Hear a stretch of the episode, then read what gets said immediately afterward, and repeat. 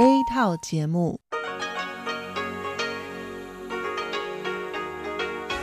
ที่นี่สถานีวิทยุเรดิโอไต้หวันอินเตอร์เนชันแนล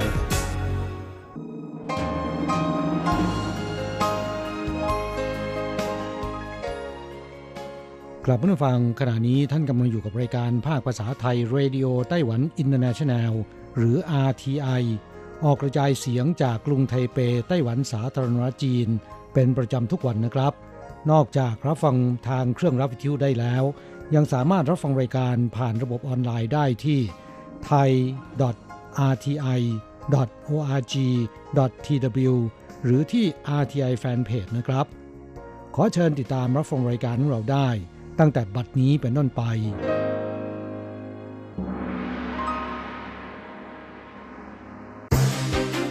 ลำดับแรก ขอเชิญติดตามรับฟัง ข่าวประจำวัน สวัสดีค่ะ คุณผู้ฟังที่เคารพ ช่วงของข่าวต่าง ช่วงของข่าวประจำวันจากรายการ Radio Taiwan International ประจำวันจันทร์ที่ 27 เมษายน พุทธศักราช 2563 สำหรับข่าวไต้หวันมีดิฉันการจยากริชยาคมเป็นผู้รายงานค่ะ หัวข้อข่าวมีดังนี้ ไต้หวันผู้ติดเชื้อรายใหม่เป็นศูนย์ติดต่อกัน 2 วันแล้ว รัฐมนตรีสาธารณสุขคาด สถานการณ์โรคในไต้หวันจะจบลงในเดือนมิถุนายน เข้าตลาดสดต้องสวมหน้ากากอนามัย เทศบาลบางเมืองเริ่มออกกฎลงโทษปรับ ไฟไหม้อาคาร Party World KTV สาขาหลินเซินกรุงไทเป ตาย 5 เจ็บ 48 สาหัส 2รอต่อไป ไทยประกาศขยายเวลาห้ามอากาศยานบินเข้าไทยไปจนถึง 31 พฤษภาคมนี้ ไฮเทคไต้หวันแนะโหลดแอปตรวจจำนวนฝูงชนแบบเรียลไทม์เลี่ยงสถานที่แออัดป้องกันโควิด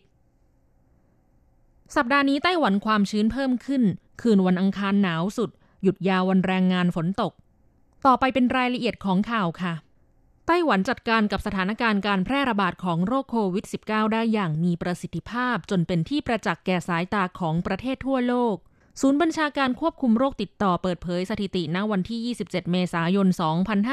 2563 ผู้ติดเชื้อรายใหม่เป็นศูนย์ติดต่อกัน 2 วันแล้ว และไม่พบผู้ติดเชื้อภายในประเทศเพิ่มติดต่อกันเป็นเวลา 15 วันแล้ว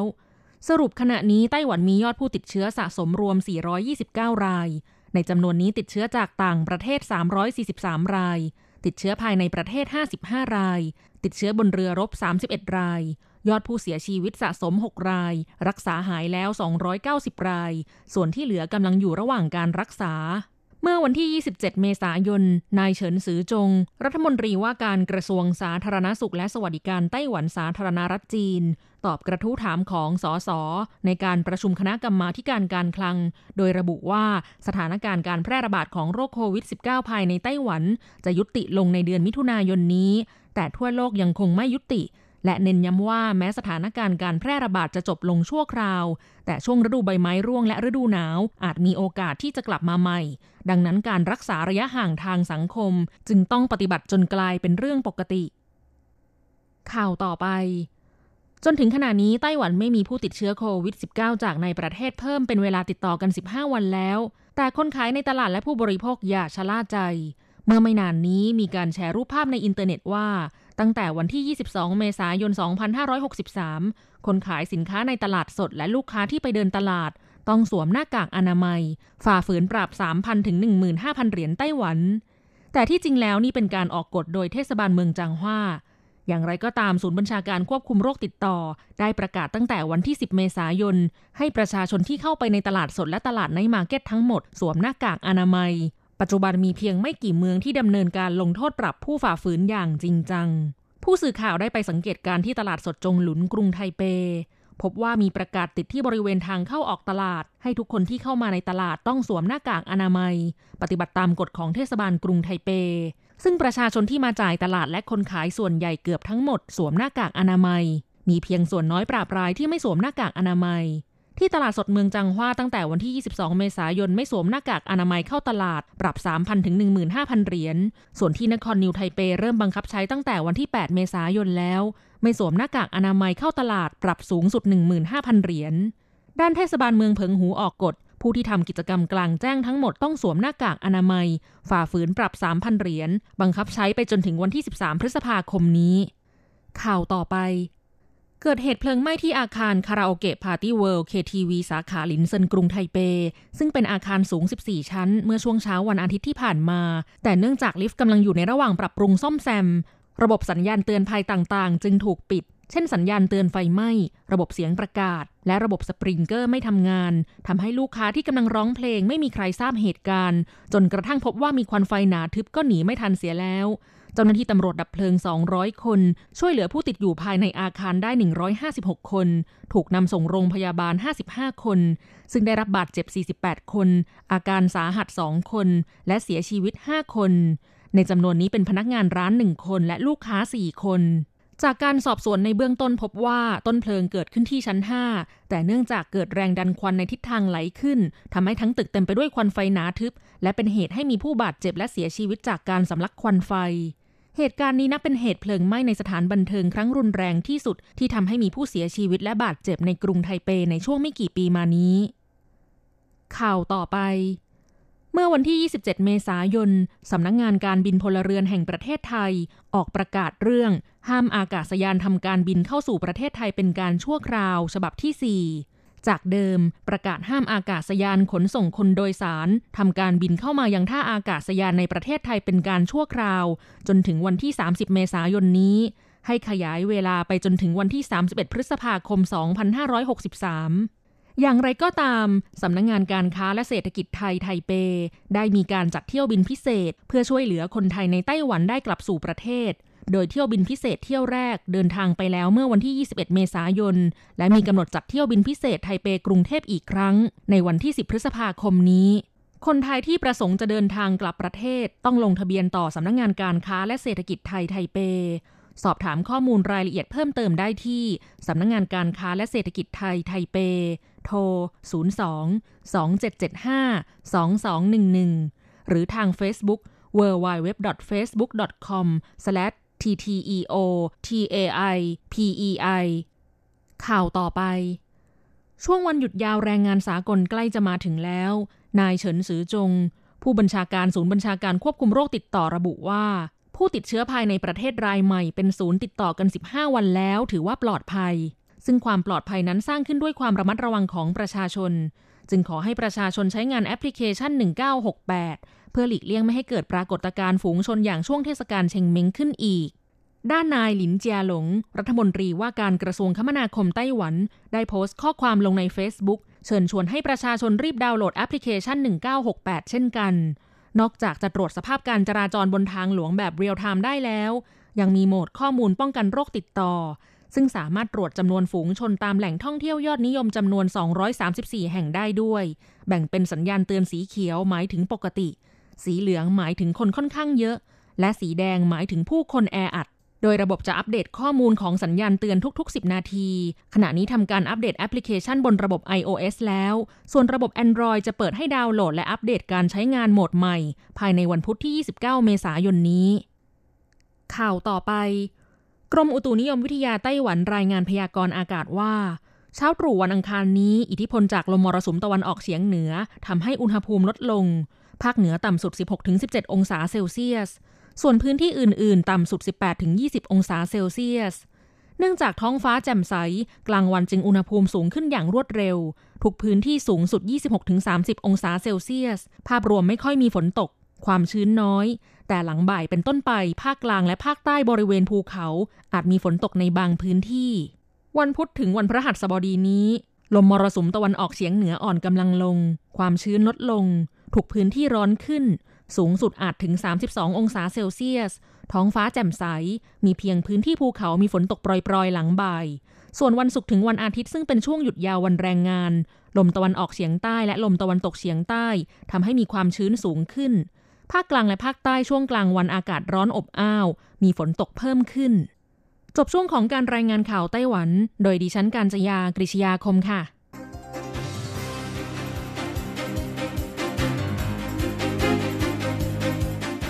คุณผู้ฟังครับต่อไปเป็นข่าวต่างประเทศและข่าวประเทศไทย รายงานโดยผมแสงชัย กิตติภูมิวงหัวข้อข่าวที่สำคัญมีดังนี้ ญี่ปุ่นควบคุมการระบาดโควิด เข้มงวดมากขึ้น ห้ามผู้เดินทางมาจากอีก 14 ประเทศ อิตาลีรายงานผู้เสียชีวิตเพิ่มอีก 260 คน ต่ำที่สุดในรอบหนึ่งเดือน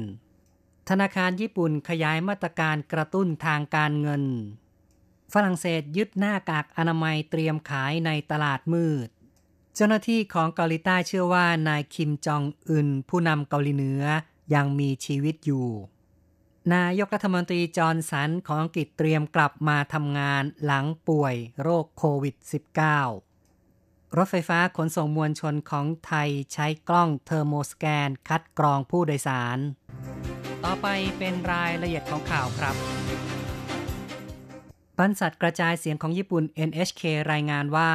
ท่ามกลางการระบาดของโควิด -19 ที่ลุกลามมากขึ้น รัฐบาลญี่ปุ่นแถลงในตอนเช้าวันที่ 27 นายกรัฐมนตรีชินโซอาเบะเปิดเผยว่า เพื่อสกัดกั้นการแพร่ระบาดของโรค จะทบทวนมาตรการเกี่ยวกับการเดินทางเข้าประเทศ ผู้ที่เคยพำนักอยู่ในรัสเซียซาอุดิอาระเบีย กาตาร์ เปรูเป็นต้นรวม 14 ประเทศ ในช่วง 2 สัปดาห์ที่ผ่านมา ห้ามเดินทางเข้าญี่ปุ่น เริ่มตั้งแต่ 0 นาฬิกาของวันที่ 29 จนถึงขณะนี้ ญี่ปุ่นห้ามผู้เดินทางมาจาก 87 ประเทศและเขตเดินทางเข้าญี่ปุ่น ในขณะเดียวกันมีข่าวได้ว่าจังหวัดโอซาก้าของญี่ปุ่นประจานชื่อร้านปาจิงโกะที่ยังเปิดท้าทายคำขอให้ปิดเพื่อควบคุมการระบาดของโรค สัปดาห์ที่ผ่านมามีร้านปาจิงโกะปิดไปแล้ว 3 ร้านหลังจากถูกการระบุชื่อ 6 ร้าน ทางการกำลังสำรวจว่ายังมีร้านใดเปิดอยู่ และจะประกาศชื่อเพื่อให้สาธารณชนทราบเป็นการประจานข้าต่อไปครับ ธนาคารกลางของญี่ปุ่นหรือว่า BOJ ขยายมาตรการกระตุ้นทางการเงิน เป็นเดือนที่ 2 ติดต่อกัน อันจะเป็นการช่วยภาคธุรกิจซึ่งมีความตึงตัวด้านเงินทุน และสนับสนุนการใช้จ่ายที่มีมูลค่ามหาศาลของรัฐบาล ธนาคารกลางของญี่ปุ่นประกาศขยายเพดานหุ้นกู้และตราสารหนี้ภาคเอกชน ระยะสั้น ซึ่งรับปากจะซื้อจาก 7 ล้านล้านเยน เป็น 20 ล้านล้านเยน เท่ากับประมาณ 6 ล้านล้านบาท โดยประกาศว่าจะซื้อพันธบัตรรัฐบาลในปริมาณที่จำเป็น โดยไม่จำกัดเพดาน จากเดิมประกาศจะซื้อปีละ 80 ล้านล้านเยน ซึ่งจะทำให้พันธบัตรรัฐบาลอายุ 10 ปี มีผลตอบแทนที่ 0%เหมือนเดิม รวมทั้งจะมีการคงเป้าหมายอัตราดอกเบี้ยระยะสั้นไว้ที่ติดลบ 0.1%ที่อิตาลีวันนี้มีรายงานผู้เสียชีวิตเพิ่มจากโควิด -19 260 ราย นับเป็นสถิติต่ำสุดในรอบหนึ่งเดือน ทางการเริ่มผ่อนคลายมาตรการล็อกดาวน์นายกรัฐมนตรีจูเซปเป้คอนเตอิตาลีเปิดเผย มาตรการล็อกดาวน์จะถูกยกเลิกเป็นระยะ เริ่มตั้งแต่ 4 พฤษภาคม โดยธุรกิจก่อสร้าง การผลิตจะเป็น 2 ธุรกิจแรกที่ได้รับอนุญาตให้เปิดทำการได้ ขณะเดียวกันจะอนุญาตให้ประชาชนไปเยี่ยมญาติ ออกกำลังกายนอกบ้าน หรือไปสวนสาธารณะได้ โดยมีเงื่อนไขสำหรับร้านค้าปลีกจะเปิดได้ในวันที่ 18 พฤษภาคม พร้อมกับพิพิธภัณฑ์ ส่วนร้านอาหาร ร้านกาแฟ ร้านเสริมสวย จะเริ่มเปิดบริการได้ตั้งแต่วันที่ 1 มิถุนายน ต่อไปครับ ที่ฝรั่งเศสตำรวจได้ทำการยึดหน้ากากอนามัย 140,000 ชิ้น นับเป็นการตรวจยึดครั้งใหญ่ที่สุดตั้งแต่มีการระบาดของโรคโควิด -19 ตำรวจจับกลุ่มผู้ที่กำลังลำเลียงกล่องบรรจุหน้ากากอนามัยสองคน ที่เมืองแซงเดอร์นีอยู่ถัดจากกรุงปารีสไปทางตอนเหนือ ทางการฝรั่งเศสห้ามประชาชนซื้อขายหน้ากากอนามัย เป็นมาตรการสนับสนุนบุคลากรทางการแพทย์ที่ต่อสู้กับการระบาดของโรค มีหน้ากากอนามัยไว้ใช้ก่อน ผลการสอบสวนพบว่าผู้ฝ่าฝืนคำสั่งของทางการ ได้ซื้อหน้ากากอนามัย รวมทั้งหน้ากาก FFP2 คุณภาพการป้องกันสูง อีก 5,000 ชิ้น มาจากเนเธอร์แลนด์ มูลค่าประมาณ 80,000 ยูโรดอลลาร์ และกำลังจะขายให้กับคนงานก่อสร้าง โดยบวกกำไรจำนวนมาก เข้าต่อไปครับ โรงงานสิงทอหลายร้อยแห่งในบังคลาเทศเปิดทำงานท้าทายคำสั่งที่ทางการให้ปิดเมืองทั่วประเทศ ควบคุมการระบาดของโควิด -19 ที่ผ่านมานั้นโรงงานสิงทอในบังคลาเทศปิดทำงานตั้งแต่ปลายเดือนมีนาคม ผู้ประกอบการบางรายบอกว่าร้านเสื้อผ้าเร่งขอให้ผลิตตามคำสั่ง นอกจากนี้ทางสมาคมผู้ผลิตและส่งออกเสื้อผ้าของบังคลาเทศเปิดเผย จำเป็นต้องเปิดโรงงาน มิเช่นนั้นจะเกิดวิกฤตเศรษฐกิจ โรงงานหลายแห่งถูกกดดันจากร้านเสื้อผ้า ให้เร่งผลิตให้ทันเส้นตายการส่งออก มิเช่นนั้นลูกค้าจะหนีไปยังประเทศคู่แข่ง อาทิเช่นจีนและเวียดนาม ทางด้านกลุ่มเคลื่อนไหวเพื่อสิทธิแรงงานเกรงว่าการกลับมาทำงานจะทำให้การระบาดของโรคเลวร้ายลง ซึ่งปัจจุบันมีผู้ป่วยเกือบ 5,500 คน และเสียชีวิต 145 คนแล้ว เข้าต่อไปครับ เจ้าหน้าที่ซึ่งเป็นที่ปรึกษาด้านความมั่นคงระดับสูงของประธานาธิบดีมุนแจอินของเกาหลีใต้เปิดเผย กับสถานีโทรทัศน์ CNN ในวันอาทิตย์ที่ผ่านมาว่า นายคิมจองอึนผู้นำเกาหลีเหนือยังมีชีวิตอยู่และสุขสบายดี ในสัปดาห์ที่ผ่านมามีข่าวลือเกี่ยวกับนายคิมจองอึนผู้นำเกาหลีเหนือ เกี่ยวกับสุขภาพ เนื่องจากเขาไม่ได้ร่วมการฉลองวันเกิดคิมอิลซุง บิดาผู้ก่อตั้งประเทศ และเป็นปู่ของเขาในวันที่ 15 เมษายนข้าต่อไป นายกรัฐมนตรีบริจอนสันของอังกฤษกลับมาเป็นประธานประชุมคณะรัฐมนตรีปราบโควิด -19 ในวันที่ 27 หลังหยุดพักเป็นเวลา 3 สัปดาห์เนื่องจากป่วยด้วยโรคโควิด -19 ในช่วงที่นายจอร์นสันเข้าพักรักษาตัวในโรงพยาบาลตั้งแต่วันที่ 5 เมษายน รัฐบาลอังกฤษถูกวิจารณ์ในเรื่องไร้ทิศทาง ในการรับมือกับโรคระบาด การกลับมาทำงานของเขา ถือว่าเป็นผลดีทั้งต่อรัฐบาลและต่อประเทศ ล่าสุดอังกฤษมียอดผู้ป่วยสะสม 152,000 กว่าคน เสียชีวิต 20,000 กว่าคน ซึ่งนายจอร์นสันต้องตัดสินใจในเรื่องจะผ่อนคลายมาตรการล็อกดาวน์ซึ่งเริ่มตั้งแต่ 23 มีนาคมหรือไม่ กระแสข่าวระบุว่าสมาชิกของพรรคอนุรักษ์นิยมของเขา ต้องการให้ผ่อนคลาย ขณะที่ พรรคแรงงานซึ่งเป็นพรรคฝ่ายค้าน ต้องการให้แจกแจงรายละเอียด หากจะมีการยกเลิกการล็อกดาวน์ต่อไปติดตามข่าวจากประเทศไทยรฟม หรือว่าการรถไฟฟ้าขนส่งมวลชนแห่งประเทศไทย ยกระดับมาตรการป้องกัน ควบคุมการแพร่กระจายของโรคโควิด -19 มีการนำกล้องเทอร์โมสแกนตรวจับอุณหภูมิร่างกาย เพื่อคัดกรองผู้โดยสาร ทุกสถานี ทุกทางเข้าออก ตลอดระยะเวลาการเปิดบริการ รวมทั้งมีการรักษาความปลอดภัยอย่างเข้มงวด นอกจากนี้มีการดำเนินมาตรการอื่น ๆ คือ เพิ่มความถี่ในการทำความสะอาดด้วยน้ำยาฆ่าเชื้อ ภายในขบวนรถก่อนให้บริการทำความสะอาดพื้นที่ในสถานี โดยเฉพาะบริเวณพื้นผิวที่สัมผัสบ่อย เช่น ปุ่มกดลิฟต์ราวจับประตูเก็บค่าโดยสารอัตโนมัติเป็นต้น เกษตรกรผู้เลี้ยงไก่รายย่อยของไทย เรียกร้องกระทรวงพาณิชย์ยกเลิกห้ามการส่งออกไข่ไก่ เนื่องจากไข่ไก่ล้นตลาดจนราคาหน้าฟาร์มตกต่ำลงทำให้เกษตรกรขาดทุน สมาคมผู้เลี้ยงไก่ไข่ภาคใต้ เปิดเผยว่าเกษตรกรรายย่อยผู้เลี้ยงไก่ไข่แจ้งขาย แม่ไก่ยืนกรง เพื่อเลิกเลี้ยงกว่า 40 ราย ใน 4 จังหวัดภาคใต้ เนื่องจากขาดทุน ราคาไข่ไก่คละหน้าฟาร์ม ตามประกาศรับซื้ออยู่ที่ 2.6 บาทต่อฟอง ลดลงจากฟองละ 2.8 บาทในเดือนมีนาคม เป็นผลจากไข่ไก่มีส่วนเกินสะสม นานเกินกว่า 3 สัปดาห์ ที่ผ่านมานั้นเกิดกระแสความตื่นตระหนก ประชาชนและพ่อค้าคนกลาง แห่กันซื้อไข่ไก่เพื่อกักตุน แต่ขณะนี้สถานการณ์คลี่คลายทำให้ไข่ไก่ล้นตลาด ราคาตกต่ำลง กลุ่มผู้เลี้ยงรายย่อยภาคใต้ขาดทุนจนต้องเลิกเลี้ยง จึงขอให้กระทรวงพาณิชย์ยกเลิกประกาศห้ามส่งออกไข่ไก่ทันที ไม่ต้องรอจนถึงวันที่ 30 เมษายน อีกข่าวหนึ่งเป็นเรื่องที่กรมการบินพลเรือนของไทยสั่งห้าม เครื่องบินพาณิชย์เข้าประเทศมีผลตั้งแต่ต้นเดือนเมษายน แม้ว่าการระบาดของโควิด -19 เริ่มผ่อนคลายลง เพื่อป้องกันไม่ให้การระบาดลุกลามมากขึ้น จึงขยายคำสั่งดังกล่าวไปจนถึงกลางเดือนพฤษภาคม อย่างไรก็ตามนะครับ แม้ว่าจะมีคำสั่งห้ามเครื่องบินพาณิชย์ บินเข้าไทย แต่คาดว่าในสัปดาห์นี้ยังคงมีชาวไทยที่ได้รับอนุญาตให้เดินทางกลับประเทศ 1,000 กว่าคน ในจำนวนนี้ 600 คนมาจากอินเดีย 200 คนมาจากออสเตรเลีย และอีก 100 คนมาจากนิวซีแลนด์ ที่เหลือมาจากสเปน ญี่ปุ่น และฮอลแลนด์ ผู้ที่จะเดินทางเข้าประเทศจะต้องผ่านการตรวจอย่างเข้มงวด และจะต้องถูกกักตัวเป็นเวลา 14 วันด้วย ต่อไปเป็นรายงานอัตราแลกเงินอ้างอิงตอนบ่ายวันที่ 27 เมษายน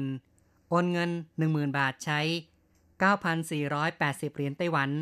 แลกซื้อเงินสด 10,000 บาทใช้ 9,830 เหรียญไต้หวัน และโอนเงิน 1 เหรียญสหรัฐใช้ 30.09 เหรียญไต้หวัน ข่าวจาก RTI ในวันนี้จบลงแล้วครับ ท่านกำลังรับฟังรายการภาคภาษาไทย Radio Taiwan International หรือ RTI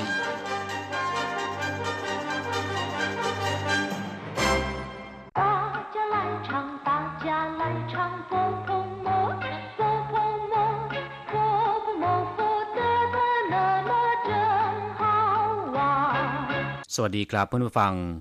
พบกันในวันนี้เราจะมาเรียนวิทยาลัยภาษาจีนทางอากาศภาคเรียนที่สองบทที่ 15 ของแบบเรียนชั้นต้น บทที่ 15จั่วเจนั่ง หรือนั่งอยู่กับที่ ในบทนี้นะครับเราจะมาเรียนรู้สนทนาภาษาจีนกลางที่เกี่ยวกับการนั่งและก็การยืน อย่างเช่นว่า ยืนหรือว่านั่งทำอะไรสักอย่างหนึ่งเป็นต้น 第十五课，坐着。一， 课文。坐着看电视很舒服，我常站着看电视，为什么不坐着看？站着看一方面可以运动，第十五课坐着บทที่สิบห้านั่ง หรือนั่งอยู่กับที่คำว่าจั่วแปลว่านั่ง อย่างเช่นว่าฉิงจั่วแปลว่าเชิญนั่ง หรือว่ากรุณานั่ง โปรดนั่ง จั่วหัวเชอก็คือนั่งรถไฟ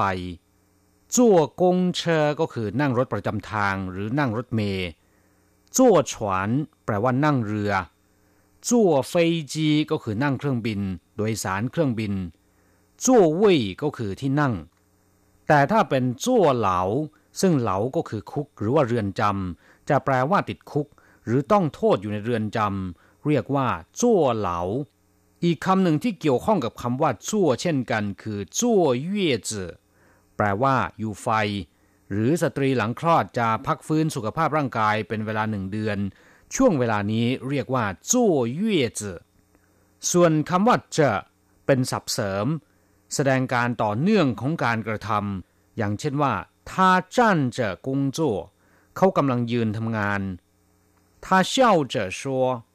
เขาพูดไปหัวเราะไปว่า นอกจากนี้แล้วยังใช้หลังคำกริยา เพื่อเสริมน้ำเสียงในการออกคำสั่งหรือว่าการกำชับนะครับ อย่างเช่นว่าทิ้งเจจงฟังให้ดีกุ้ยเจแปลว่าจงคุกเขา่าเมื่อนนำเอาคำว่าจั่วมารวมกับคำว่าเจหมายถึงนั่งอย่างต่อเนื่อง หรือว่านั่งอยู่กับที่ เช่นจั่วเจขันชูนั่งดูหนังสือจั่วเจเชาเย็นนั่งสูบบุหรี่จั่วเจ吃饭นั่งทานข้าว เอาละครับ กลับเข้ามาในบทเรียน เราจะไปดูความหมายของประโยคสนทนาในบทนี้กัน坐着看电视很舒服นั่งดูทีวี สบายจริงๆ坐着看电视ก็คือนั่งดูทีวีเตี้ยนชื่อคือทีวีหรือโทรทัศน์ขั้นเตี้ยนชื่อก็คือดูทีวีหรือดูโทรทัศน์จั่วจะขั้นเตี้ยนชื่อก็คือนั่งดูทีวี หรือนั่งดูโทรทัศน์很舒服แปลว่า สบายจริงๆคำว่า舒服แปลว่าสบาย แปลว่ามีความสุข很ก็หมายถึงว่า มากหรือว่าจริงๆ很舒服ก็คือสบายมาก สบายจริงๆ หรือมีความสุขจริงๆ เรียกว่า很舒服坐着看电视很舒服นั่งดูทีวี สบายจริงๆ我常站着看电视ผมมักจะยืนดูทีวี วัวฉังจ้านจะแปลว่า ผมมักจะยืน หรือผมยืนบ่อยๆคำว่าฉังแสดงถึงความถี่ในการกระทำแปลว่าบ่อยๆเสมอ หรือเป็นประจำจ้านจะแปลว่ายืน ยืนอยู่กับที่วัวฉังจ้านจะก็คือ ผมมักจะยืนบ่อยๆหรือผมมักจะยืนเป็นประจำขั้นเตียนเชื่อดูทีวี ผมมักจะยืนดูทีวีเป็นประจำ หรือผมมักจะยืนดูทีวีบ่อยๆ พูดว่า我常站着看电视为什么不坐着看ทำไมไม่นั่งดู 为什么แปลว่าทำไม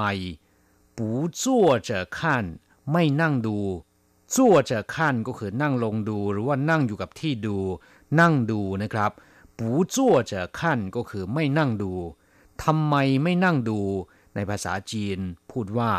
为什么不坐着看站着看一方面可以运动ยืนดู สามารถออกกำลังกายพร้อมๆกันไปด้วย站着看ยืนดูคำว่าอี้ฟังเมียนเป็นการแสดงถึงการกระทำอย่างหนึ่งดำเนินไปพร้อมๆกับการกระทำอีกอย่างหนึ่งนะครับเคยแปลว่า สามารถหรือว่าได้ ยื่นต้งก็คือออกกำลังกาย หรือว่าเล่นกีฬา แต่ว่าในที่นี้นะครับ หมายถึงออกกำลังกายยี่ฟังเมียนเคยยื่นต้งหมายถึงว่าเวลายืนเนี่ยสามารถที่จะออกกำลังกายไปพร้อมๆกันด้วย เรียกว่ายี่ฟังเมียน可以运动站着看一方面可以运动ยืนดู สามารถออกกำลังกายไปพร้อมๆกันด้วย ครับผู้ฟังหลังจากทราบความหมายของประโยคสนทนาในบทนี้ผ่านไปแล้วนะครับ ต่อไปขอให้เปิดไปที่หน้า 64 ของแบบเรียน เราจะไปเรียนรู้คำศัพท์ใหม่ๆในบทเรียนนี้ ศัพท์คำที่หนึ่งเจออธิบายคร่าวๆไปแล้วนะครับ เมื่อครู่นี้ว่า เป็นศัพท์เสริมเท่านั้น ตัวเองไม่มีความหมายโดยตรงแต่อย่างใด เป็นศัพท์เสริมที่ใช้หลังคำกริยาแสดงว่า การกระทำนั้นๆกำลังดำเนินต่อเนื่องไป เช่น他笑着说话 หล่อนพูดไปยิ้มไป ที่วัวหนาจะช่วยผมถือไว้ นอกจากนี้แล้วนะครับคำว่าจะยังใช้หลังคำกริยาบางคำจะมีความหมายไปในทางเน้น หรือว่าเสริมคำสั่งการหรือการกำชับ เช่นจ้านจะจงยืนดีๆ ทิ้งจะจงฟังให้ดีๆจั่วจะแปลว่านั่งนิ่งๆ อย่ากระดุกกระดิกศัพท์คำที่สอง เป้า ย่อมาจากคำว่าเป้าจือแปลว่าหนังสือพิมพ์จงเหวินเป้าจือก็คือหนังสือพิมพ์จีนไต้หวนเป้าจือหนังสือพิมพ์ไทย บางครั้งก็เรียกย่อๆว่าเป้านะครับ อย่างเช่นว่า จงเหวินเป้า ซึ่งยังมีความหมายเดิมนะครับ คือหนังสือพิมพ์จีนไต้หวนเป้าก็คือหนังสือพิมพ์ไทย ถ้าเป็นรื่อเป้าก็คือหนังสือพิมพ์รายวันโจวเป้าก็คือรายสัปดาห์ควายเป้าแปลว่าข่าวด่วน ราะคำว่าเป้ายังมีความหมายว่ารายงาน ส่วนคำว่าจื่อก็คือกระดาษจื่อเฉียน แปลว่ากระดาษเงินกระดาษทอง ที่ชาวจีนมักจะนิยมซื้อมาเผา เพื่อทำบุญอุทิศให้ญาติที่เสียชีวิตไปแล้วจื่อจังก็คือกระดาษจื่อเหลาหูคำนี้แปลตรงตัวเลยนะครับ แปลว่าเสือกระดาษจื่อช่างฐานปิง แปลว่า วางแผนยุทธการบนแผนกระดาษ เป้าจื่อคือกระดาษที่รายงานข่าว ซึ่งก็คือหนังสือพิมพ์นั่นเอง ในภาษาจีนเรียกหนังสือพิมพ์ว่า เป้าจื่อศัพท์คำต่อไป ชูฝูแปลว่า ความรู้สึกที่สบาย เช่น睡得很舒服นอนหลับสบายจริงๆ洗过澡后身体觉得很舒服อาบน้ำแล้วร่างกายรู้สึกสดชื่นสบาย แต่ถ้าเป็น 不舒服แปลว่าไม่สบาย หรือมีอาการไม่สบาย เรียกว่า不舒服เมื่อ不舒服ก็ต้องไปหาหมอนะครับ ในภาษาจีนจะพูดว่า不舒服要看医生ไม่สบายก็ต้องไปหาหมอ ศัพท์คำสุดท้าย อี้ฟังเมียน แปลว่าในด้านหนึ่ง หรือเป็นการแสดงถึงการกระทำอย่างใดอย่างหนึ่งดำเนินไปพร้อมๆ กับการกระทำอีกอย่างหนึ่ง เช่น出去玩很愉快一方面可以认识新朋友ออกไปเที่ยวสนุกมาก ยังได้รู้จักกับเพื่อนใหม่ๆ พร้อมๆ กันไปด้วย เฉพาะคำว่าฟังเมียนแปลว่าด้าน แปลว่าทางหรือว่าฝ่าย เช่น我方面不用担心ทางด้านผมไม่ต้องเป็นห่วงหรอก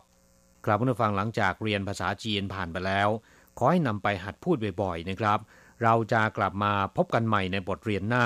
สวัสดีครับ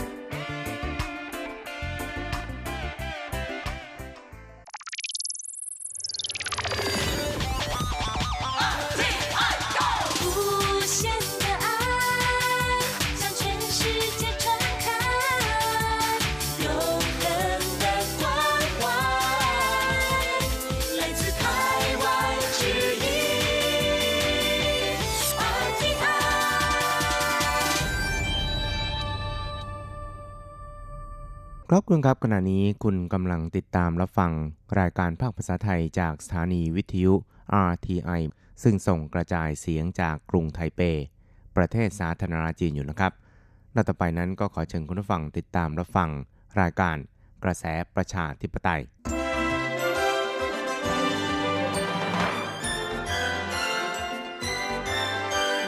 กระแสประชาธิปไตยประชาธิปไตยนำเราสู่ความหวัง อต้อนรับคุณฟังสู่กระแสประชาธิปไตย โดยกฤษณัยสายประพาส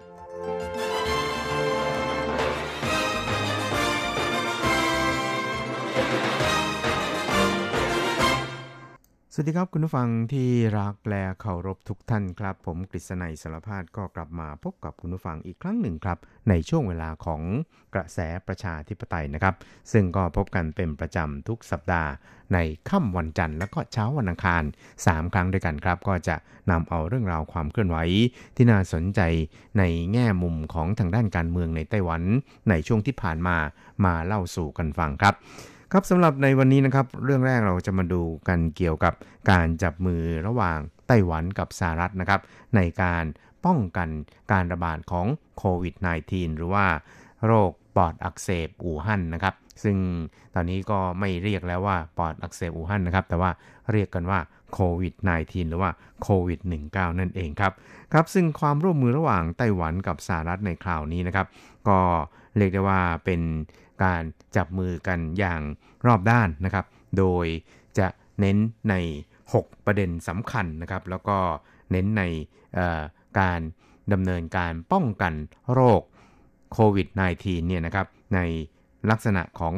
5T หรือว่า 5T นะครับ ซึ่งก็เรียกได้ว่าเป็นการพัฒนาไปอีกก้าวหนึ่งนะครับของความร่วมมือระหว่างไต้หวันสาธารณรัฐจีนกับสหรัฐนะครับ ซึ่งโครงการนี้เนี่ยก็เรียกว่าโครงการ COHAC นะครับ ก็คือ C O H A C K นะครับ ซึ่งก็เป็นโครงการที่จะมีความหมายอย่างยิ่งยวดนะครับ ต่อความร่วมมือในการป้องกันการระบาดของโควิด -19 นะครับ ซึ่งการกระชับความร่วมมือโคแฮกระหว่างไต้หวันกับสหรัฐในคราวนี้นะครับก็สืบเนื่องหรือว่าต่อเนื่องมาจากการจัดทำความตกลงร่วมนะครับในการกระชับความร่วมมือหุ้นส่วนการป้องกันโรคระหว่างไต้หวันกับสหรัฐที่ลงนามกันไปเมื่อวันที่ 18 มีนาคมนะครับ ซึ่งคราวนี้เนี่ยก็ลงนามกันอีกครั้งหนึ่งนะครับ ในแผนการโคแฮกดังกล่าวครับ ซึ่งในส่วนนี้เนี่ยนะครับทาง นายเฉินฉีไม่นะครับ รองนายกรัฐมนตรีของไต้หวันสาธารณจีนนั้น ก็ได้กล่าวแสดงความมั่นใจถึงความพยายามในการกระชับความร่วมมือกัน ระหว่างไต้หวันกับสหรัฐในคราวนี้ครับ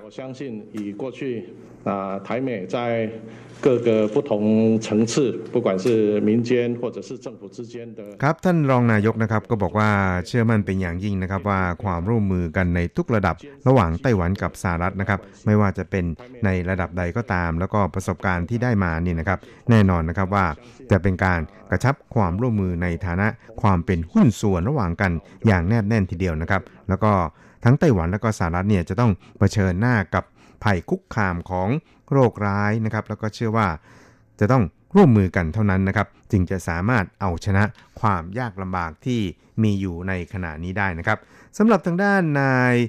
วินเลียมเบรนท์คริสเทนเซนนะครับผู้อำนวยการใหญ่ของสำนักงานอเมริกัน Institute in Taiwan นะครับหรือ AIT ซึ่งก็มีสถานะเทียบเท่ากับเอกอัครทูตของสหรัฐประจำ ไต้หวันสาธารณรัฐจีนนะครับ ก็ได้กล่าวในงานเดียวกันนี่นะครับ โดยได้ระบุว่าไต้หวันนี่นะครับก็ได้ยึดหลักในการป้องกันโรคระบาดนี่นะครับในลักษณะ 5T นะครับ ซึ่ง 5T ดังกล่าวนั้น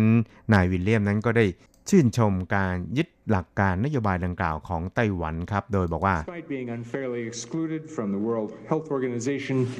Taiwan has nonetheless been open and transparent in ครับเขาก็บอกว่าถึงแม้ว่าไต้หวันนั้นจะได้รับความไม่เป็นธรรมนะครับ ถูกกีดกันออกจาก WHO หรือว่าองค์การอนามัยโลก แต่ว่าไต้หวันนั้นก็ยังคงได้เผยแพร่นะครับ แล้วก็แบ่งปันข้อมูลข่าวสารเกี่ยวกับการระบาดของโรคเนี่ยไปยัง WHO ด้วย ซึ่ง การร่วมมือของไต้หวันกับสหรัฐในคราวนี้ก็คือโคแฮกนั้นก็จะอาศัยการพูดคุยกันในระบบดิจิทัลนะครับ เพื่อที่จะก่อให้เกิดการความร่วมมือระหว่างกันใหม่ๆนะครับ แล้วก็จะกลายเป็นกระบวนการใหม่ ๆ ในระบอบประชาธิปไตยด้วยนะครับ ซึ่งก็จะนำเอาข้อมูลข่าวสารของภาครัฐเนี่ยนะครับ แพร่กระจายไปยังภาคเอกชน แล้วก็ให้ประชาชนเนี่ยได้รับรู้นะครับ ซึ่งแน่นอนว่า เป็นการแบ่งปันผลสำเร็จใหม่ๆเนี่ยให้กับชาวโลกอีกด้วยครับครับสำหรับหลักการ 5T ที่ผู้อำนวยการ AIT ระบุถึงนั้นก็ประกอบไปด้วย transparency นะครับ ซึ่งก็คือความโปร่งใส transportation control นะครับ ซึ่งก็คือการควบคุมดูแลระบบขนส่งมวลชน แล้วก็ tracking นะครับ ก็คือการติดตามสถานการณ์การระบาดของโรคนะครับ testing ก็คือการทดสอบหรือว่าการตรวจโรคนะครับ อีกทีหนึ่งนั้นก็คือเทคโนโลยี ซึ่งก็หมายความว่าการนำเอาเทคโนโลยีเนี่ยเข้ามาเสริม การป้องกันโรคให้มีประสิทธิภาพมากยิ่งขึ้นนะครับสำหรับในส่วนของคุณถังฟงนะครับรัฐมนตรีประจำสภาบริหาร ซึ่งก็ดูแลกิจการเกี่ยวกับทางด้านดิจิทัลในไต้หวันนั้นก็บอกครับบอกว่า ความร่วมมือโคแฮกระหว่างไต้หวันกับสหรัฐนี่นะครับ ก็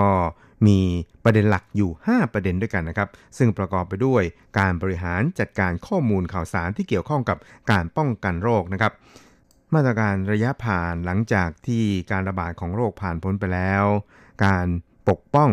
กลุ่มผู้อ่อนแอในสังคม การอาศัยเครื่องมือประมาณการเพื่อที่จะสนับสนุนการกำหนดนโยบาย ตลอดไปจนถึงการให้การสนับสนุน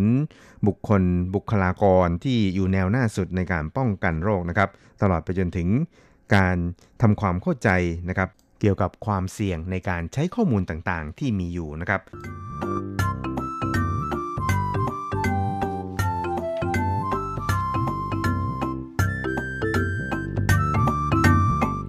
ครับอีกเรื่องหนึ่งครับเราก็ไปดูกันที่เรื่องราวเกี่ยวกับการบริจาคหน้ากากอนามัยให้กับประเทศต่างๆ ของไต้หวันนะครับ ซึ่งก็อย่างที่ทราบกันครับว่า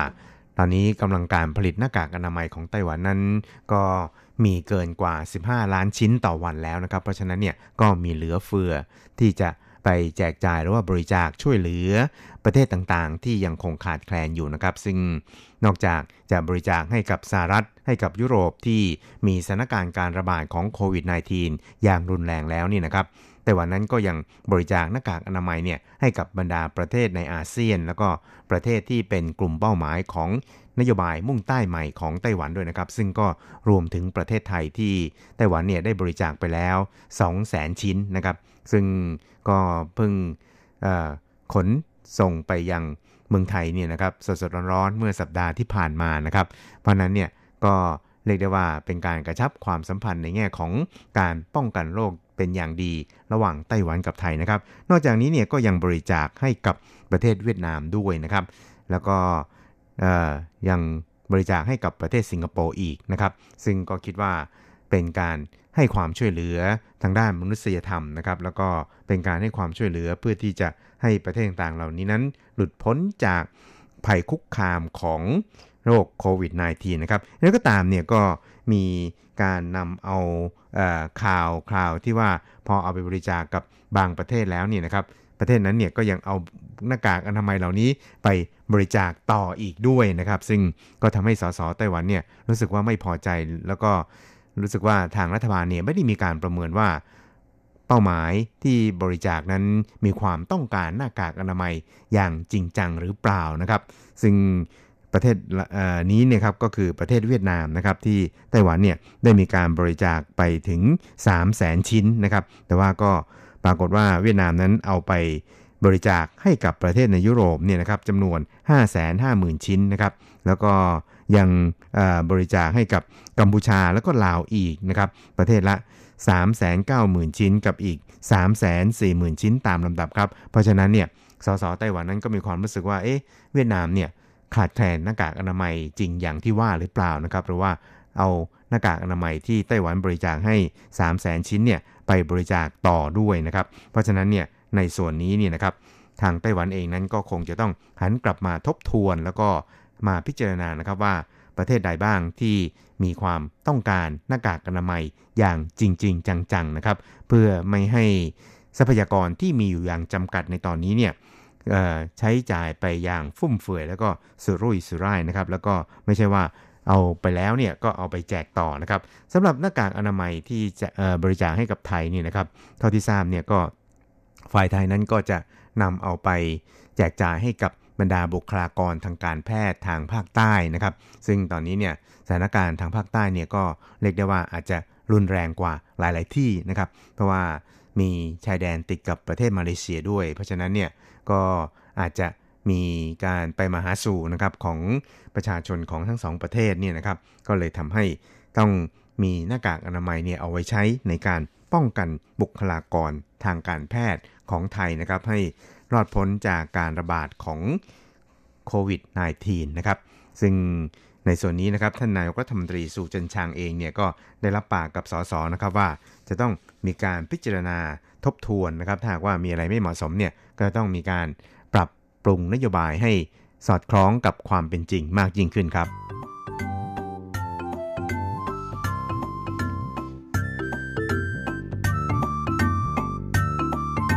อีกเรื่องนึงครับเราไปดูกันที่สถานการณ์ความตึงเครียดระหว่างช่องแคบไต้หวันนะครับ โดยเฉพาะอย่างยิ่งในช่วงนี้ถึงแม้ว่าจะเป็นการระบาดของโควิด -19 นะครับ แต่ว่ากองทัพเรือกองทัพอากาศของจีนนั้น ก็ยังคงไม่ลดลาวาศอกในการที่จะ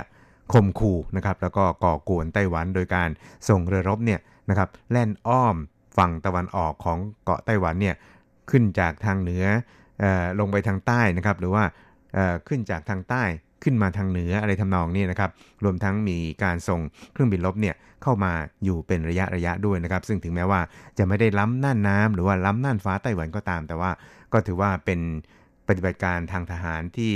ทำให้ชาวไต้หวันเนี่ยก็วิตกกังวลพอสมควรครับแล้วก็ตามเนี่ยในส่วนของสหรัฐเองเนี่ยนะครับก็ได้ส่งเรือรบเนี่ยเข้ามาป้วนเปี้ยนแถวนี้เหมือนกันนะครับ ก็อาจจะเรียกได้ว่าเป็นการคุมเชิงนะครับ ไม่ให้มีอะไรลักลั่นขึ้นมานะครับ เพราะว่า หากการสถานการณ์บนช่องแคบไต้หวันเนี่ยตึงเครียดขึ้นหรือว่ามีการประทะกันขึ้นแล้วเนี่ยนะครับมันก็อาจจะส่งผลกระทบทำให้ทั้งภูมิภาคนี่นะครับเกิดความตึงเครียดมากยิ่งขึ้น แล้วก็ตามครับในส่วนนี้ทางกระทรวงกลาโหม ของไต้หวันสาธารณจีนนั้นก็ได้ออกมายืนยันข่าวดังกล่าวนะครับว่าเรือบรรทุกเครื่องบินรบของจีนนะครับที่มีชื่อว่าเหลียวหนิงนะครับรวมทั้งเรือรบคุ้มกันต่างๆนี่นะครับก็ได้ผ่าน ช่องแคบบาชิทางภาคใต้ของเกาะไต้หวันนะครับไปทางทะเลจีนใต้นะครับ แล้วก็เมื่อเสร็จสิ้นภารกิจแล้วเนี่ยนะครับ ก็แล่นเรือกลับไปทางฝั่งตะวันออกของจีนแผ่นใหญ่เช่นเดิมนะครับครับนอกจากนี้นี่นะครับในส่วนของเรือรบหรือว่าเรือบรรทุกเครื่องบินรบเหลียวหนิงของจีนแผ่นใหญ่นะครับ ทางกระทรวงกลาโหมนั้นก็ได้นำเอาภาพถ่ายที่สามารถถ่ายติดตามมาได้นี่นะครับ ออกมาเผยแพร่ด้วยเพื่อยืนยันสภาพความเป็นจริงดังกล่าวนะครับว่ามีการเคลื่อนไหวทางทหารของจีนเนี่ยนะครับบริเวณใกล้ๆ กับเกาะไต้หวันเนี่ยจริงนะครับ ซึ่งทางฝ่ายไต้หวันเองนั้นก็ได้มีการติดตามในเรื่องนี้อย่างใกล้ชิดเลยทีเดียวครับ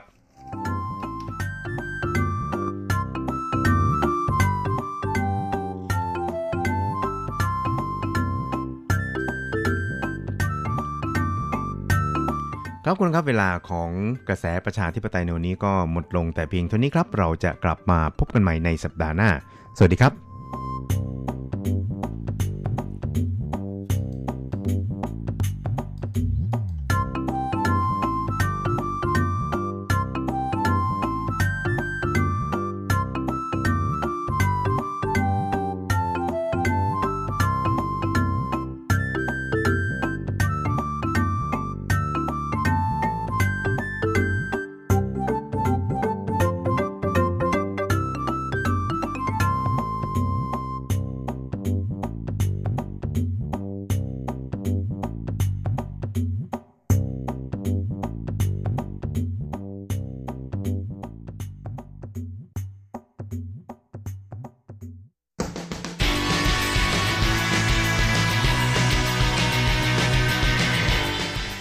ปัจจุบัน โลกปัจจุบัน เปลี่ยนแปลงตลอดเวลา ทุกอย่างไม่หยุดอยู่กับที่ ย้อนอดีต ย้อนดูเรื่องราว วัฒนธรรม ความคิด ความเป็นอยู่ของผู้คนในอดีต มองปัจจุบัน ย้อนอดีตดำเนินรายการโดย แสงชัย กิตติภูมิวงศ์รจรัสยนต์สุวรรณ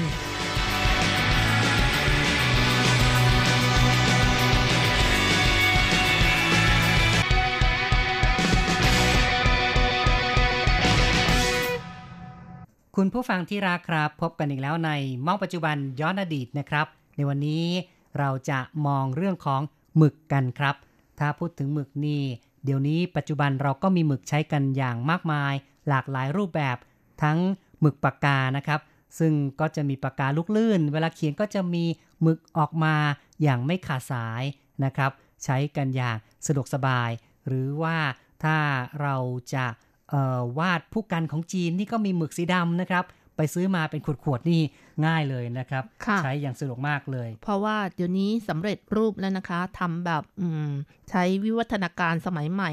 แล้วก็เทคโนโลยีผลิตแบบทีละเยอะๆนะคะใช่ไม่ต้องมาใช้วิธีการฝน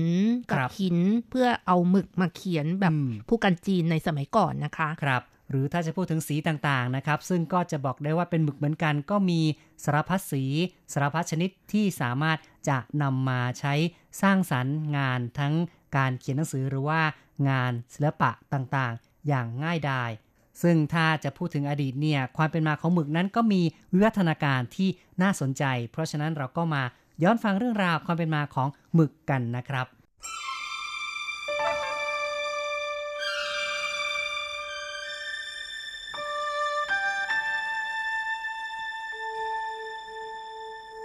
หมึกจีนก็ถือเป็นหนึ่งในสี่ของสมบัติล้ำค่าที่มีไว้ในห้องหนังสือสำหรับรังสรรค์วรรณกรรม ทั้งร้อยกอง ร้อยแก้ว และศิลปะภาพวาด ภาพเขียน อักษรจีนต่างๆ ของเหล่านักปราชญ์ราชบัณฑิตของชาวจีนในสมัยก่อนที่ขาดไม่ได้นั่นเองค่ะ ซึ่งการค้นพบหมึกจีนนั้นคาดว่าเกิดขึ้นในปลายยุคหินใหม่นะคะ พร้อมๆกับการประดิษฐ์ผู้กันด้ามแรกขึ้นมาด้วยค่ะ เพราะมีหลักฐานยืนยันว่าบรรพบุรุษของจีนนั้นรู้จักใช้สีดำมาแต่งแต้มงานศิลปะกันแล้ว ตั้งแต่ในยุคหินใหม่ เพราะว่ามีการขุดพบเครื่องปั้นดินเผาของยุคนี้ ซึ่งเครื่องปั้นดินเผาเหล่านี้นะคะ ก็มีการใช้แต้มลายสีแดง สีเทาและสีดำที่มีความสวยงามด้วยค่ะ แน่นอนนะครับ ก็มีผู้กันก็ต้องมีหมึกที่จะใช้ ดังนั้นก็มีการผลิตหมึกขึ้นมา ตั้งแต่ ในยุคโบราณกาลโน้นนะครับ ในยุคของราชวงศ์ฉินนะคะ ก็มีการขุดพบกระดองเต่าและกระดูกสัตว์จากโบราณสถานนะคะ ที่มีรอยหมึกจารึกตัวอักษรเอาไว้ และมักเขียนไว้ด้านหน้า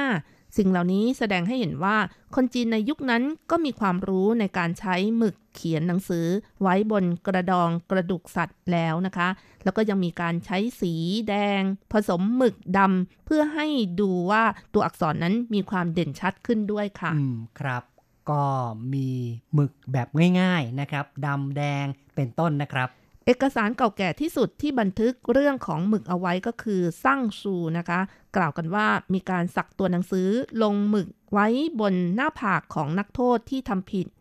และอี้หลีบันทึกการใช้หมึกทาเชือก เพื่อตีเส้นตรงในงานก่อสร้าง กล่าวได้ว่าคนจีนรู้จักการใช้หมึกมานานแล้วนั่นเองค่ะ สำหรับหมึกที่คนจีนใช้ส่วนหนึ่งก็มาจากธรรมชาติ ก็คือหมึกหินที่มีอยู่ตามธรรมชาตินั่นเอง อีกส่วนหนึ่งก็มาจากคาบของขม่าที่เกาะแน่น เป็นก้อนอยู่ใต้ท้องกระทะ และหม้อสามขานั่นเอง ซึ่งวัตถุดิบสำคัญที่คนโบราณใช้ทำหมึก อย่างเช่นขม่าถ่านจากไม้สน ไม้แวนิชไม้ถง เขม่าถ่านที่จะใช้ทำหมึกก็เป็นวัตถุดิบกึ่งสำเร็จรูป จะต้องผ่านกรรมวิธีต่างๆ อย่างเช่น ผสมกาว นวด นึ่ง และปั้นเป็นแท่ง จึงออกมาเป็นแท่งหมึกสำเร็จรูปนั่นเองค่ะครับ สมัยก่อนนู้นก็ใช้วัสดุธรรมชาตินะครับ ซึ่งก็ต้องผ่านกรรมวิธีเพื่อทำให้หมึกมีความคงทนมากขึ้นครับ ในยุคของราชวงศ์ฉินและราชวงศ์ฮั่น วัตถุดิบสำหรับที่ใช้ในการทำหมึกก็คือข้าวเหมาถ่านจากไม้สน แต่ก็มีการใช้ข้าวเหมาถ่านของไม้แวนิชและไม้ถงด้วย จนมาถึงยุคของราชวงศ์ฮั่นตะวันออก เนื่องจากมีการค้นพบ วิธีการทำกระดาษ และการปรับปรุงผู้กันให้ดีขึ้น ก็เลยมีการปรับปรุงคุณภาพของหมึกให้ดีขึ้นด้วย เพื่อสอดคล้องกับการใช้งาน ทั้งงานเขียนหนังสือ และงานจิตรกรรมค่ะ ครับ เป็นการพยายามพัฒนานะครับ ทั้งกระดาษแล้วก็ทั้งหมึกเพื่อให้ผู้คนนั้นสามารถเขียนหนังสือ จารึกสิ่งต่างๆ ได้อย่างสะดวกสบายมากขึ้น มายุคของราชวงศ์จิ้น ได้ค้นพบกาวผสมในหมึก และปรับปรุงฝีมือในการทำให้ดีขึ้น มายุคของราชวงศ์สุยและราชวงศ์ถัง ทางการเริ่มให้ความสำคัญกับการทำหมึกมากขึ้น มีการจัดตั้งโรงงานของทางการขึ้น เพื่อผลิตหมึก เพื่อใช้ในงานราชการ แล้วก็มีการขยายแหล่งผลิตของการผลิตหมึกออกไปด้วยนะคะ อืมเนาะตั้งแต่จิ้นนะครับ สุยถังราชวงศ์เหล่านี้ก็ล้วนแต่มีการใช้หมึกกันนะครับ กระทั่งมีการตั้งโรงงานด้วยแน่ โหฟังแล้วดูเหมือนกับว่าเป็นสิ่งที่ทำเป็นเรื่องเป็นราว เป็นล่ำเป็นสันเลยนะครับค่ะ มาถึงยุคของราชวงศ์ถังเกิดความไม่สงบของบ้านเมือง เนื่องจากเกิดกบฏเป็นต้นเหตุให้ผู้คนอพยพลงมาทางใต้เป็นจำนวนมาก ซึ่งในจำนวนนี้ก็มีช่างทำหมึกอยู่ด้วย จึงทำให้การผลิตหมึก ย้ายฐานการผลิตจากเหนือลงมาใต้ นับตั้งแต่นั้นเป็นต้นมา หมึกที่ผลิตจากเมืองฮุยโจวซึ่งปัจจุบันก็คือเมืองเซ่อมณฑลอันฮุย ก็เป็นที่รู้จักแล้วก็มีชื่อเสียง ครับ ก็หมึกของเซอร์หมึกเมืองเซอร์นี่นะครับ ไม่ใช่คนเซ่อๆนะนะครับ แต่ว่าเป็นคนฉลาดที่ผลิตหมึกกันได้คุณภาพดีมากเลย มายุคของราชวงศ์ซ่งและราชวงศ์หยวนนะคะ หมึกจากเมืองฮุยโจก็ยังมีชื่อเสียง และเริ่มมีการนำเอาสมุนไพรมาผสมลงในหมึก ช่วงเวลานี้เองที่ปัญญาชนจีน และศิลปินเริ่มสะสมแท่งหมึกกัน ด้วยเหตุนี้เอง ก็ทำให้เริ่มมีการผลิตแท่งหมึกเป็นงานศิลปะอีกอย่างหนึ่งด้วย คือแทนที่ว่าจะผลิตแล้วก็เอามาฝนเป็นน้ำหมึกนะครับไม่ใช่ แต่ว่าเป็นการเก็บไว้เป็นของสะสม กลายเป็นงานศิลปะซะแล้วครับ มาในยุคของราชวงศ์หมิง แหล่งทำหมึกของชาวจีนนะคะ อยู่ในเขตวันนั้นเป็นส่วนใหญ่ค่ะ แล้วก็มีการแตกสาขาออกเป็นสองฝ่าย ฝ่ายหนึ่งมาจากอำเภอเซอร์ อีกฝ่ายหนึ่งมาจากอำเภอซิวหนิง ในยุคนี้ช่างทำหมึกก็มีการสลักลวดลายบนแท่งหมึกนะคะ เป็นศิลปะที่ดูแล้วสวยงาม และประดับกล่องใส่แท่งหมึกอย่างวิจิตรงดงามเช่นกัน ซึ่งสะท้อนให้เห็นว่าการพัฒนางานศิลปะ มีความก้าวหน้าขึ้น แม่พิมพ์แท่งเหล็กของช่างทำหมึก ที่มีชื่อเสียงที่สุดในยุคนี้มักจะใช้ผลงานภาพเขียน ศิลปะอักษรคำกวีนิพนธ์และคำจารึกต่างๆ มาสลักไว้บนแท่งหมึกด้วยค่ะอืมเนาะนะครับ ดูแล้วมีคุณค่ามากเลยนะครับ คงทำให้คนเนี่ยอยากจะฝนหมึกอยากจะเขียนหนังสือ เพราะว่าได้เห็นภาพลวดลายสวยๆ บนแท่งหมึกละค่ะ แน่นอนนะคะ แล้วก็หมึก จีนในสมัยโบราณก็มีการจำแนกตามวัตถุประสงค์ของการใช้งานอีกด้วยค่ะ ซึ่งก็อย่างเช่นหมึกธรรมดานะคะ ก็คือแท่งหมึกที่ใช้เขียนหนังสือทั่วๆไป มีรูปร่างแบบรูปทรงเรียบๆง่าย ๆ ชื่อหมึกและชื่อช่าง หรือว่าร้านที่ทำมักจะเขียนด้วยตัวอักษรสีแดง หรือน้ำเงินธรรมดานั่นเองค่ะ แล้วก็ยังมีนะคะแท่งหมึกบรรณาการก็คือแท่งหมึกที่บรรดาเจ้าเมือง หัวเมืองต่างๆ ในสมัยโบราณนะคะ สั่งให้ช่างทำขึ้นเพื่อถวายเป็นเครื่องราชบรรณาการให้กับฮ่องเต้ค่ะ นอกจากนี้ก็ยังมีหมึกหลวงค่ะ ก็คือแท่งหมึกสำหรับให้ฮ่องเต้ใช้โดยเฉพาะจึงเริ่มมีการแต่งตั้งขุนนางเพื่อดูแล้วก็ทำการผลิตตั้งแต่ในยุคราชวงศ์ถัง และในยุคราชวงศ์ชิงนะคะ แท่งหมึกหลวงก็มีด้วยกัน 2 ชนิดนะคะ ชนิดที่ผลิตโดยกองกิจการภายในราชสำนัก กับชนิดที่ผลิตโดยช่างทำหมึกเมืองฮุยโจวโดยแท่งหมึกในราชสำนักนั้นจะใช้เฉพาะในวังเท่านั้นค่ะอืมเนาะฟังแล้วก็รู้สึกว่ามีการแบ่งกันหลายระดับหลายอย่างทีเดียวนะคแบ่รับงกันแบบชนิดใช่แบบชนชั้นวรรณะเลยคนะรับคะ ก็มีตั้งแต่แท่งหมึกธรรมดา แท่งหมึกบรรณาการ แท่งหมึกหลวงนะครับ และยังมีอะไรอีกครับ ก็ยังมีแท่งหมึกทำกันเองค่ะ ก็คือแท่งหมึกที่ผู้ทำทำขึ้นเองตามความต้องการของตัวเอง โดยในจดหมายเหตุเมืองเซ่อนะคะ ก็ได้ระบุว่าหมึกที่ทำเองในราชวงศ์หมิง และราชวงศ์ชิง มี 2 ชนิด ชนิดแรกก็คือชนิดที่นักเขียนและศิลปินทำขึ้นเองตามความชอบ และอีกชนิดหนึ่งก็คือชนิดที่เอาไว้สะสมนะคะอืมครับ ก็คือถ้าจะไป ซื้อจากคนอื่นอาจจะแพงมั้งนะนะครับมันเมื่อไม่เป็นเอกลักษณ์ค่ะจะเขียนเองก็ทำเองซะเลยนะครับค่ะจะได้เอ่อมีเอกลักษณ์ของตัวเองนะครัคะบไม่เหมือนคนอื่น แล้วก็ยังมีแท่งหมึกอีกชนิดหนึ่งก็คือแท่งหมึกสะสมนะคะ ก็คือแท่งหมึกที่ไม่ได้ทำขึ้นมาเพื่อใช้งานค่ะ แต่เอาไว้เพื่อสะสมอืมไว้ดูอย่างเดียวจริง ๆ เลยนะครับค่ะ ส่วนมากก็จะมีรูปทรงกระทัดรัดนะคะ มีขนาดพอเหมาะ ใช้วัสดุอย่างดี ทำโดยช่างฝีมือชั้นครูเลยค่ะ จึงมีคุณค่าทางศิลปะสูง ถือเป็นสิ่งที่ล้ำค่าเหมาะกับการสะสมนั่นเองค่ะ ครับก็สมัยนี้บางคนก็ชอบสะสมปากกาเหมือนกันนะครับ ปากกาสวยๆหรือว่าปากกาแบรนด์เนม สมัยนู้นคงต้องสะสมหมึกแท่งหมึกที่สวยๆแบรนด์เนมโอ้โหนะครับ มันมีอยู่ยุคหนึ่งนะคะ ที่คนชอบสะสมปากกาเอออะไรนะคะ ที่แพงๆอะไรอย่างนี้ใช่ไหมคะครับ ก็อืมเช่นกันนะคะ ก็เปรียบกับอดีตก็เหมือนกันแหล้วนะครับ คนที่เห่อแบรนด์เห่อของสวยๆก็คงจะมีเหมือนกันนะครับค่ะ และนอกจากนี้ก็ยังมีแท่งหมึกสำหรับของกำนันของฝากนะคะ ซึ่งก็มี 3 ชนิดด้วยกันก็คือแท่งหมึกของขวัญวันเกิด วันสมรส แล้วก็ของขวัญที่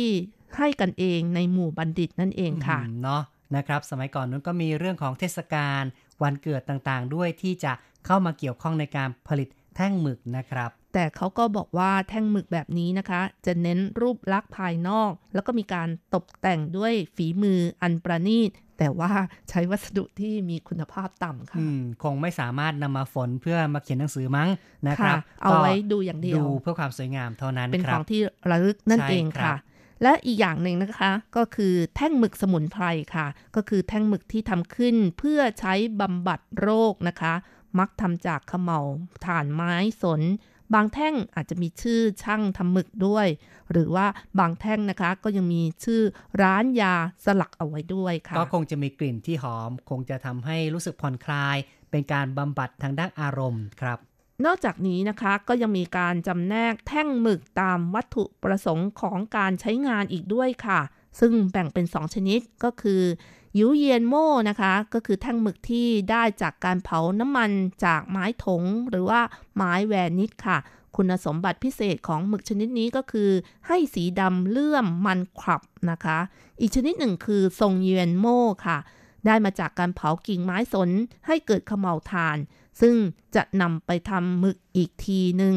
คุณสมบัติของหมึกชนิดนี้ก็คือ มีสีดำด้านนะคะ ไม่มันเงา แต่อย่างไรก็ตามการเขียนภาพจีนจะใช้หมึกชนิดแรกมากกว่านะคะ ก็คือหยิวเวียนโม่ค่ะ ครับก็เป็นหมึกที่มีความมันวาวนะครับ ค่ะ ส่วนชนิดหลังก็คือทรงเยียนโม่นะคะ ก็ใช้ในกรณีที่ แต้มดำในภาพเขียนสีหรืออะไรบางอย่างที่ไม่ต้องการความมันเงานั่นเองค่ะครับก็แบ่งเป็น 2 อย่างนะครับ คือทั้งแบบที่เป็นแบบมันวาว กับแบบที่เป็นสีด้านนะครับสำหรับหมึกใน